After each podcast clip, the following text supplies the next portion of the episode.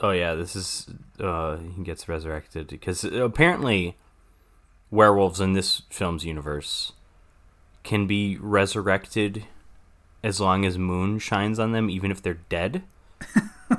which which there you know there's a bit of a problem here because the wolfman gets killed when he's a wolf. He is a wolf because it's a full moon. Wouldn't he just be invincible then? yeah, wouldn't he just be resurrected? Like he just comes spot? back, or may- maybe you need a few hours. Is this the is But this the this- first time Bela Lugosi has played Frankenstein? It yeah, first and only. Well, no, not only. Well, yes, no, first and only.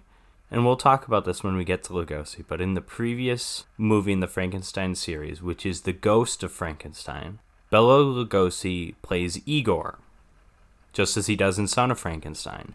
At the end of the movie, and I believe I, I think it's Lon Chaney Jr. as the monster, but I don't remember. I, I could be wrong. It might be Glenn Strange, but at the end of the movie, they transplant Igor's brain into Frankenstein's, and uh, uh, the movie's a little silly. So Frankenstein starts talking, and he's talking in Bela Lugosi's voice, and it's really weird. But it's worth pointing out because if you watch really closely, when we get scenes of the monster, the monster does not talk in this movie.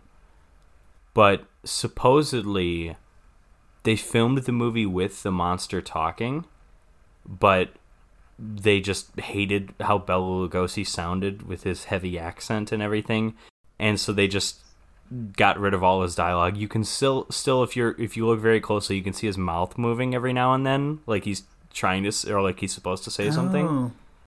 But yeah, I, I think the the funny thing about Lon Chaney Jr. is I think he had The he had effects here are character great, actor written all over him, but his father was a big star in the silent era, so they kind of tried to make him a monster star. Oh. And with the exception of the Wolfman, it always failed.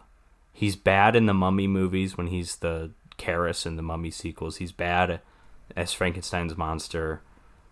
You- The the Wolfman was like the only movie he worked in, or and I guess every time he played that role. Because look, he's doing the little jumping thing, which you know this is. He does look a little bit like an out of shape person doing acrobatics, but I'll take it. Yeah, I mean, listen, I don't think I could do it pretty well. to be honest. No, I I don't. But like Lon Chaney Jr. does not look like he's in good shape. Like not even for back then, because you have people who are in like 50s shape. Like they're they're in good shape for like the 50s, but like now you you would say that oh they're just normal. Yeah, yeah. Like in the fifties, they're you know swinging around Indian clubs for exercise, and now they're bench pressing a thousand pounds or whatever it is. Well, yeah, uh, the classic example is Sean Connery. Sean Connery's in fantastic 60s shape, but he's like if you if you look at Sean Connery from 1962, eh, like would, is he even like really in good shape by today's standards? Probably not. No, then you look at Sean Connery in the seventies or in the late sixties, I guess, right from Oh, when Diamonds he's Are wearing the diaper and Zardoz. Oh no, that's great. You know, all the dialogue in here is pretty great. I'll be honest. Like Yeah, it, it, it- like it fine. sounds interesting and exciting. Well, you, I, I want to say, like, you have really good dialogue in like all those original Universal monster movies. You might have like an awkward scene of exposition, exposition here or there, but like Frankenstein, like it's alive. Like some of those monologues are great. The Wolfman, even just like the little gypsy nursery rhyme or whatever.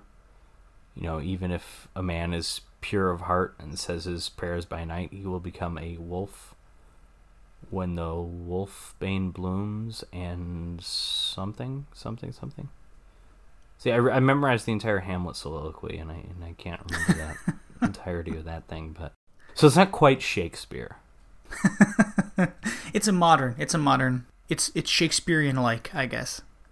i mean sure in the sense that shakespeare also wrote pulp schlock for the masses that's, that's sort of what this movie is